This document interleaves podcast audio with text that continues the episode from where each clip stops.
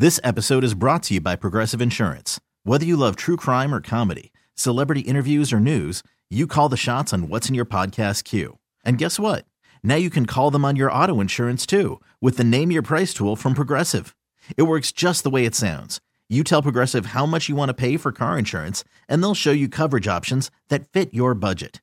Get your quote today at progressive.com to join the over 28 million drivers who trust Progressive. Progressive Casualty Insurance Company and Affiliates.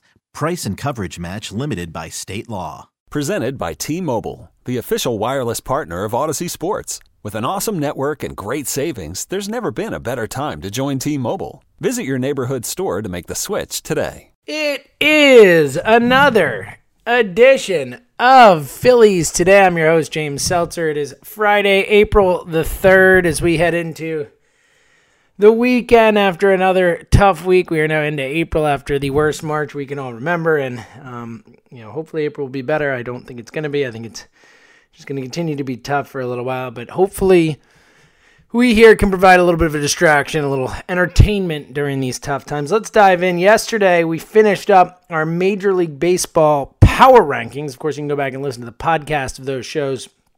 Um, and if you missed it, uh, 1 to 30, my power rankings, the Dodgers, number one, the New York Yankees, second best team. So if I had to broadcast or predict a World Series prediction now, I would have the Dodgers versus the Yankees. I think they're the two best teams in baseball. Obviously, this is all hypothetical. We don't know when and if a season will start, but um, that's what we do right now is, is speaking hypotheticals and hopefulness.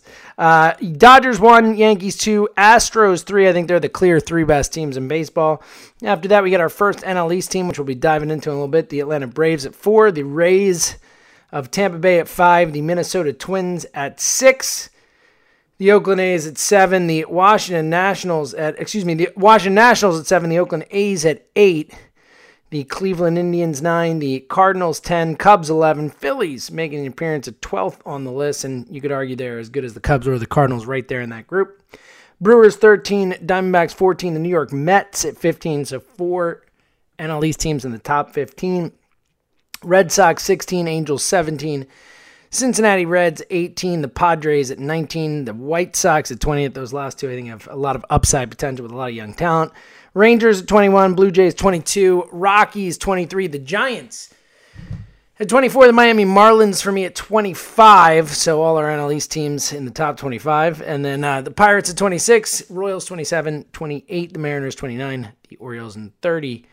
The Tigers, that is something to think about though when you look at the the bottom four teams, all AL teams, so that's good for the American League teams, less so for the National League team. Today, after diving into the power rankings last couple days, I wanted to dive a little deeper into the NL East teams and the competition there, look a little bit more closely at each of those teams. We'll go from worst to best, at least in terms of my power rankings. Let's take a look at the team that will most likely not be a big factor in terms of competing in the NL East, but obviously will be a big factor in the fact that these NL East teams have to play this team, and they could be a bit of a spoiler as we all know they were for the Phillies last year. The Phillies really struggled against the Miami Marlins. Looking at the Marlins lineup going around the diamond, I think when we get to their pitching staff, that is the area where you feel best about the Marlins. They have a really nice pitching staff that I think can compete on a night to night basis. A lot of young guys you feel good about, and that's not even talking about the prospects they have ready to come up, the Sixto Sanchez's of the world who aren't that far away. Um, but looking at the Marlins, um, lineup first, you know, I think they'll be so so. You know, it's not a killer lineup, but they've got some talent there. Uh, Jesus Aguilar at first, someone who had a monster year for the Brewers a couple years ago. There's some upside there. He did not have a great year last year, but Aguilar has shown that he can hit at a major league level. Diaz at second is uh, a non uh, factor, really. Rojas at short, not really a huge factor. Jonathan Villar at third, coming off a monster season. Obviously, someone who can run the bases really well, can uh, make a difference uh, for that team. I think VR a nice a nice chip to have out there, and then an outfield uh, uh Brian Anderson in right, Lewis Brinson in center, and then Corey Dickerson in left. We all know what it nice player Corey Dickerson is. That dude can hit. Uh, he's the kind of guy I would have liked to have back on the Phillies if they had a spot for him.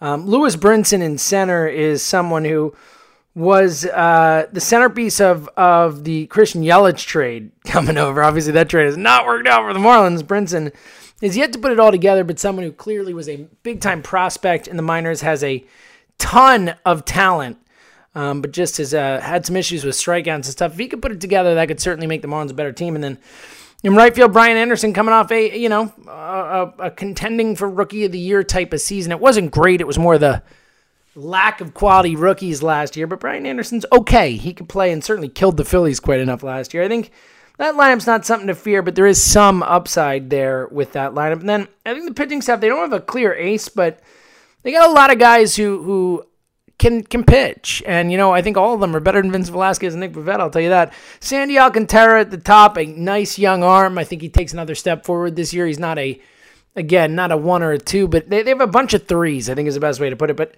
Alcantara is a solid young pitcher who I think has some talent. Same with Caleb Smith, the lefty. Um, had a nice year last year early on, faded towards the end, but nice uh, strikeout pitcher has a lot of upside there as well. Pablo Lopez, I think it could end up being the best of this bunch. Talent wise, the dude is just nasty. He is a, a good pitcher. Um, Lopez, the number three starter. Jose Urena, number four. Of course, we all remember him with the whole Ronald Acuna thing last year and throwing at him and that whole thing. Um, but Urena's solid. You know, he's, he's as a four starter, he's, he's fine. He's not anything special, but he can go out and give you some good starts. Um, and then Jordan Yamamoto uh, had some nice starts last year as well. Not anyone you're you're afraid of, but a nice enough pitcher. And Elieser Hernandez as that swingman six starter also um, has had success in the minors. There's some upside there. So it's a staff that doesn't have those aces at the top or anything like that, but I think they're all pretty solid. I think they're all guys that on any given night can give the Marlins a chance to win. And then the bullpen is is decent. You know, Drew Steckenrider as your closer is not someone you feel great about, but Brandon Kintzler, Ryan Stanek, uh, you know, Adam Conley, they got some arms. Pat Venditte, the switch pitcher, of course. I think this Marlins team, look, they're not great. Um, they are not going to you know, be a dominant force in the NL East this year. But I think just like last year, they're good enough to cause some problems. You know, they're they're just good enough to be pesky, to be frustrating. I think that um, again, it's not a team that, that you fear. I think they are, you know, unless things go crazy, a borderline lock to come in fifth of the five teams in the NL East. The NL East, by the way, the best division in baseball in terms of competitiveness. There are a lot of good teams in this division. You could argue in terms of high end talent, there are other divisions like the AL West that might be better. NL Central, you know, most of those teams can compete. Um, I think that would be another argument. But in terms of just across the board, I think the four teams that compete in the NL East are, are good. They're good baseball teams, and any one of them can make the playoffs. The Marlins don't I don't think they can make the playoffs, but I think they can be pesky, and I think they're better than your average worst team in the division, as we saw from the power ranking. So, um, Marlins could be pesky. Moving on here, moving up the chart as we go to, in my opinion, the 15th best team in baseball, the New York Mets. Of course, just suffered a major blow with Noah Syndergaard having to get Tommy John surgery. That surgery has already been performed, so we will see him in 2021, maybe 2022, depending on how that goes. And that's a major hit. I mean, that'll hurt the Mets. We'll get to the pitching in a sec. Going around the diamond, they'll hit, you know, I think they'll have a nice lineup. Pete Alonso, of course, coming off that monster rookie season, 52 homer season. Um, just a, a beast of a season for Pete Alonso.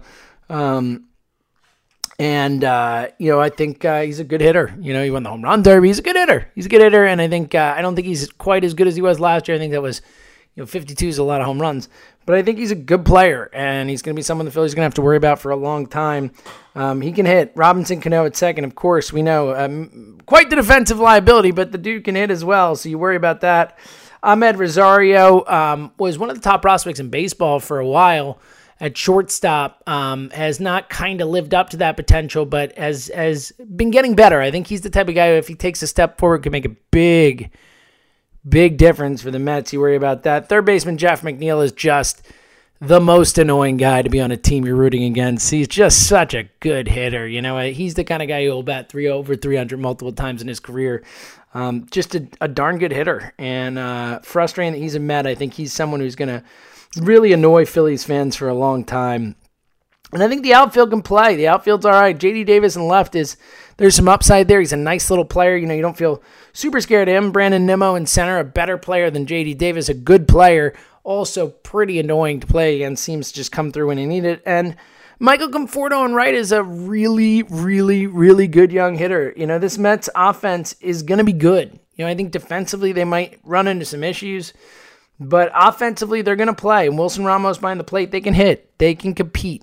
Um, I forgot to mention Jorge Alfaro, by the way, with the Marlins. Of course, uh, we all know about Jorge. Uh, you know, the pop is there and the arm is there. We'll see about the rest. Um, but this Mets team's going to hit. I, I, think they're going to hit. They're going to compete from an offensive perspective. They'll be a solid offensive team. You look at the staff. I think if, if Noah Syndergaard were there, you'd fear them more, even though Syndergaard has never quite put it all together. Still, the talent is so high with him, but they still have the best pitcher in baseball, in my opinion, at the top of their starting rotation. Jacob DeGrom is just a stud. I mean, he is, you know, back to back Cy Young awards. Um, he's just a really, really, really good pitcher. I think, in my opinion, when I watch, uh, and I watch a lot of baseball, as you guys know, I mean, uh, um, the best in baseball, as far as I'm concerned. Better than Scherzer, better than Verlander, better than Cole. Well, yeah, better than Cole. Uh, Jacob DeGrom is just a dominant pitcher, and on a night to night basis, I think is consistent a great starter as we've seen in a while. Um, you worry about Jacob DeGrom at the top, but then after that, it thins out a bit. I like Marcus Stroman a lot. Of course, they traded for him from the Blue Jays last year. He's a nice pitcher, um, but he's not Noah Syndergaard as the number two. And then after that, it does fall off a little bit more. Rick Porcello. I'm not a big Rick Porcello guy. I know he's won a Cy Young before, but I'm not a big Rick Porcello guy. I don't fear him too much. Michael Wacha. I think that was a smart chance to take by the Mets. Wacha has flashed a ton of talent in his time in St. Louis, but just never seems to be able to stay healthy or to put it all together. But I think a worth a shot there. And then Steven Matz another guy who just hasn't been able to put it all together, but the talent is certainly there. I think the Mets staff could be good. You know, I think they have. Um, they're not as good on a high end level as the Phillies uh, with Nolan Wheeler at the top, but I think you feel a lot better about all five of those guys as a unit than you do about the Phillies five guys. So that's a concern. You know, they'll, they'll, be a solid team. And I think the bullpen has a lot upside too. You know, you need um, uh, Diaz is really had a rough year, uh, rough couple years since coming over. Has not been the guy he was in Seattle. One of the best closers in baseball in Seattle comes over. Has not been able to put it together with the Mets, but the talent is still there. He's still a really talented guy. So um, we'll see where that goes, but I think just in general, this Mets pen has the chance to be really good. Unfortunately, I mean Seth Lugo is a stud. I really like Seth Lugo, big time spin rate guy. They went out and got Dellin Betances. They're giving Betances a shot. If Betances is healthy, one of the most dominating arms in in baseball, legitimately, and just a monster of a man. Um, Robert Gsellman, pretty solid pitcher coming out of your pen. Jeurys Familia, Brad Brach.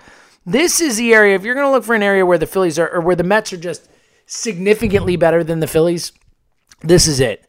The Mets bullpen is significantly, legitimately better than the Phillies bullpen. Like leaps and bounds better.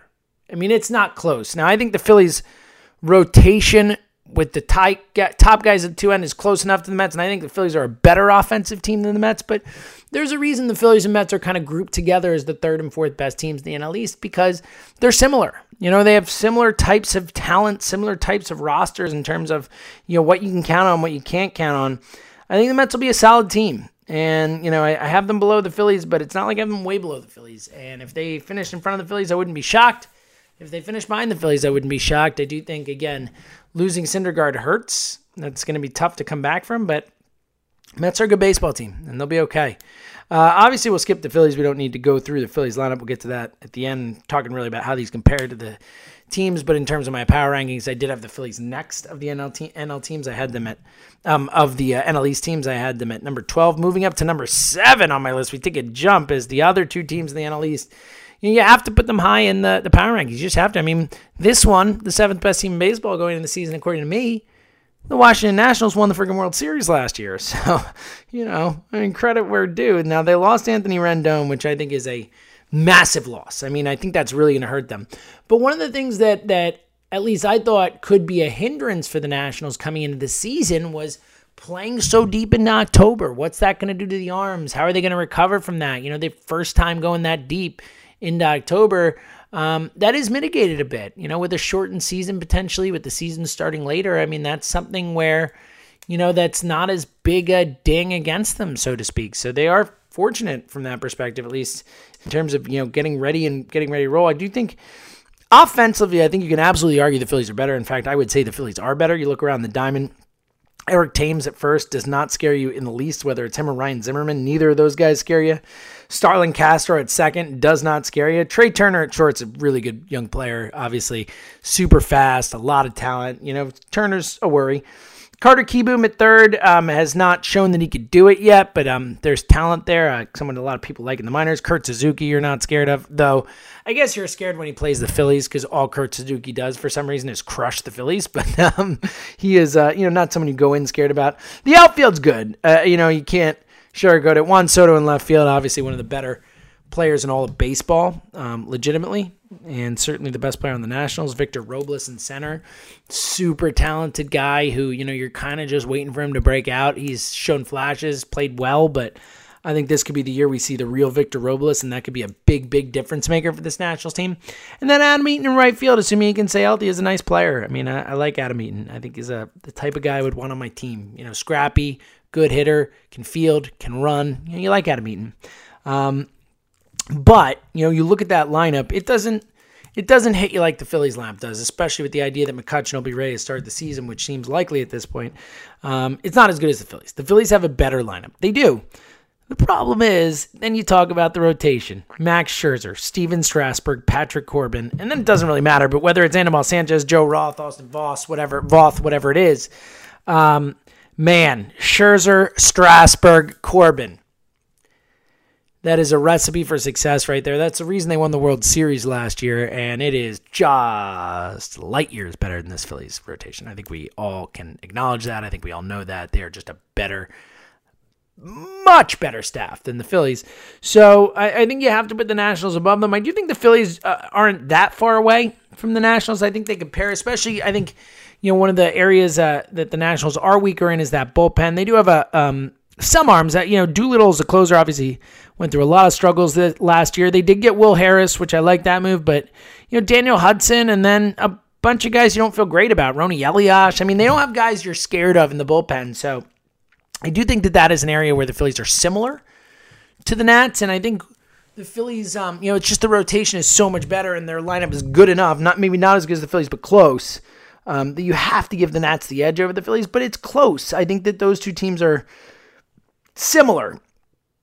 Though again, I do have the Nationals higher in my power rankings, and I think you have to. I mean, again, they won the World Series. They're the defending champs, and, and that starting rotation is just so much better, so dominant that I think you have to give them the uh, the award there as far as it goes. Um, and then you get to the team, which I think is just I think clearly the best team in the division. No, they didn't win the World Series last year, but they won the division. Uh, they won the division a couple years in a row. They are just a really, really good baseball team that's put together well. Um, it's a team that is good uh, really in every facet and is deep. And they have guys in the minors that can keep cycling up. But you go around the diamond, I mean, easily the best lineup in the National League East. And I really like the Phillies lineup. But Freddie Freeman at first, best first baseman in baseball from an offensive perspective, just a stud. Ozzie Albies at second is a really great young player. Dansby Swanson at shortstop. Talked about this the other day, but um, you know, last year really finally shown why he was the number one overall pick in the draft. Just kind of a breakout season for him. A really good player there as well. Third base, whether it's Austin Riley, we saw flashes from, and obviously has had some minor league success, or Carmingo, they are, or Carm- Carmago, they are a, uh, they're good enough. You know, third base probably their weakest position, but a talented, talented infield. And then the outfield is, can play, man. I mean, Ozuna and left, that was a really nice pickup by them. We all know the type of player Marcell Ozuna is, he makes them better. Period. He makes that that lineup better. Um, so Ozuna and left, Ender Inciarte and center, just a nice quality player to have in your team. And then Ronald Acuna is probably, um, you know, obviously Harper's right there and Soto's right there, but um, I think Ronald Acuna is probably the best player in the NL East. So um, it's a dynamite lineup. It's a dynamite lineup. They're going to score runs. They're going to be good defensively. It's just a it's a good team. They're a good team. And then you know, the starting rotation doesn't scare you per se, but it's deep. Mike Soroka had a great year last year. Uh, Mike Foltynewicz two years ago was a stud. Max Fried has flashed such talent. Cole Hamels, of course, we all know. Um, and then whether it's Sean Newcomb or Felix Hernandez or uh, Kyle Wright, I mean, they have so many options for that last spot. They have so many guys in the minors they could just cycle up. They have a lot of high end pitching prospects. They're just such a deep team and a talented team. And then guess what? The bullpen is pretty good too. I mean, Melancon is hit or miss, but Will Smith, going out and get Will Smith was an underrated move, a really smart move by them. Obviously, the closer for the Giants the last few years, just a talented guy. Shane Greene also was a closer for the Tigers. Just they got a bunch of guys who can fill that role. Luke Jackson closed for the Braves last year, a nice pitcher. Um, Darren O'Day, a nice matchups guy. Chris, uh, Chris, Martin, who's a stud. They went out and Chris Martin. I mean, it is the deepest bullpen in the National League East, and that's including a Mets team that is a really good bullpen. It's the deepest rotation in the National League, and again, not high end wise. They don't have the high end guys that the the Nationals do. The Nationals certainly have the best rotation in the National League East, but the Braves just on a night to night basis, and then you look at this lineup, they are just, in my opinion, just easily the best team in the division. They have the best lineup too. I don't think there's any question. I mean, you got Freeman, Acuna. Uh, are two of the five best hitters in the National League East. Albies, another step forward, could be the best second baseman in the NL East. Ozuna is a stud outfielder with a big time power bat. Uh, uh, d'Arnaud behind the plate. They went out and got Travis d'Arnaud coming off his best year. Um, and again, I can't emphasize the depth the depth that they have, I think is going to make such a difference for this team. So, you know, when you look at the NL East, when you look at the way things shake out, I think I feel pretty confident in how these teams are ranked. The Braves are the best, the Nationals second, Phillies third, Mets fourth, Marlins fifth. And I think the only things I feel super sure about are that the Braves are the best and the Marlins are the worst. You know, I think those three teams in the middle could really kind of rotate one or another. I think they're in the right order heading into the season. I know a lot of people still have the Mets ahead of the Phillies. I wouldn't do that, especially after losing Syndergaard. Though again, I get it. Look, they, in you know certainly in one fast of the game, they're way better than the Phillies. That bullpen is way better, and you know you got Degrom, and you got a lot of bats. I mean, they're a good team. Um, I think the big takeaway from this exercise, and we all know what the Phillies lineup is, and feel good about Harper and McCutchen, and I think there's a lot of upside there. I think D's going to make a difference. Nolan Wheeler at the top is better than it was the last two years. I mean, that's something. The bullpen is a major worry, but I do love Hector Neris.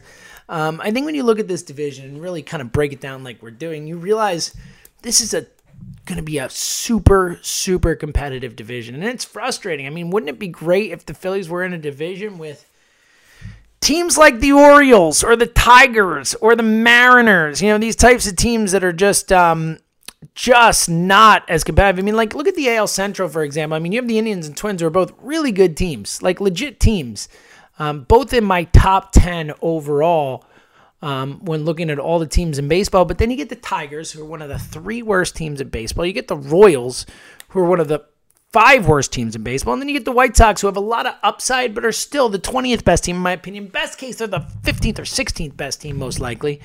Um, it's just such a big advantage for those teams, the Twins and the Indians. Whereas the Phillies are really going to have to battle a lot more. It's going to be a lot tougher road for them to hoe, so to speak, to make it to the playoffs. Just because each of these teams, the Mets, the Nats, the Braves, the Phillies, all of them can make the playoffs. Uh, honestly, I mean, I think the NL Central with the the Reds, the Cubs, the Cardinals, um, and the Brewers, I think any of those teams can make the playoffs, but I think those might be the only two divisions in baseball where you, there are four teams where you feel like, oh, any of those guys can make the playoffs.